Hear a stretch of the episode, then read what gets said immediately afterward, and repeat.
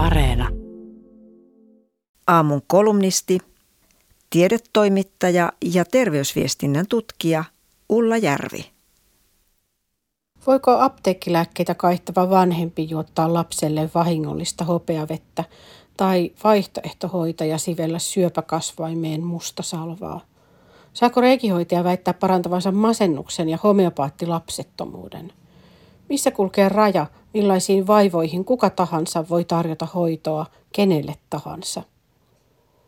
Kun tiedotusvälineet tuovat julkisuuteen surullisia tapauksia epäonnistuneista kokeellisista hoidoista tai suoranaisista huijauksista, kiihtyy keskustelu ei-lääketieteellisten hoitojen asemasta.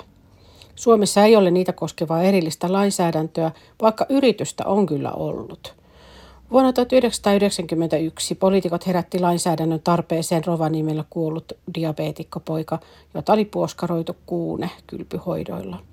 Lama ja alituinen sote-uudistus veivät hallitusten huomion, mutta etenkin vuosina 2006-2008 lakia vaihtoehtoisista hoidoista yritettiin saada aikaan. Työryhmä jätti mietinnönkin, mutta yhteisymmärrystä ja poliittista tahtoa ei löytynyt. Tarkoitus ei ole kieltää kaikkea, vaan saada rekisterihoitojen antajista ja suojella esimerkiksi lapsia ja vakavasti sairaita. Tuore kysely osoitti, että vaikka kansalaiset ovat lääkäreitä avoimempia vaihtoehtohoidoille, lakeja kaivataan ihmisten suojaksi. Puoskarilaki-termi jäi meillä elämään ruotsin kielestä. Kvacksalverilagen sääteli aiemmin ruotsin vaihtoehtohoitoja, mutta nykyisin määräykset on sijoitettu moniin eri lakeihin. Kielitoimiston sanakirjan mukaan puoskaroinnilla tarkoitetaan puoskarina toimimista ja taitamatonta hoitoa. Puoskari taas on laittomasti lääkärintointa harjoittava henkilö. Halventavan tarkoituksen sana saa puhuttaessa taitamattomista lääkäreistä selittää termin taustoja kotimaisten kielten keskuksen kielenhuoltaja Riitta Eronen. Puoskarilaki on ruma ja huono kutsuma nimi jo muutenkin tunteita herättävässä asiassa. Mistä parempi nimi? Vaihtoehtohoitosana ei kelpaa lääkäreille, koska joku voi erehtyä kuvittelemaan, että hoidot olisivat vaihtoehto sairauksien käyvälle hoidolle. Täydentävät hoidot sanapari ei kelpaa samasta syystä. Lääkärit haluaisivat puhua uskomushoidoista, mutta osa vaihtoehtohoidoista omaa muutakin näyttöä kuin uskoa. Minulla olisi ehdotus. Voisimmeko ryhtyä puhumaan kokemushoidoista? Sana viittaa asiakkaan kokemukseen hoidon mahdollisesta tehosta.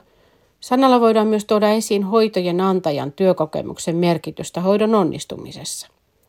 Lääkärienkin luulisi kelpuuttavan kokemushoidon, koska se on varsin arvovapaa termi, eikä liioittele tai vähättele hoidon mahdollista tehoa.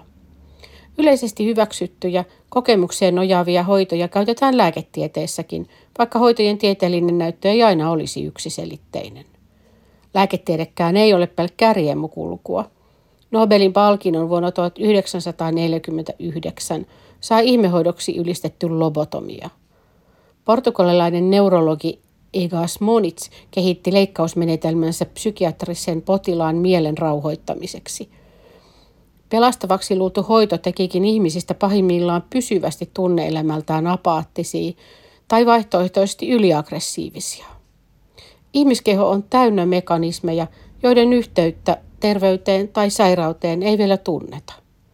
Muistan aina, miten ADHD-pojilleen maitohappobakteereja ja muita probiootteja syöttäviä äitiä väheksyttiin tiedepiireissä, kun ne sopittiin tuntemaan suoli-aivoakseli – Nykyisin suolen mikropiston, ravitsemuksen ja aivoterveyden yhteyksistä tulee jatkuvasti uutta tutkimustietoa.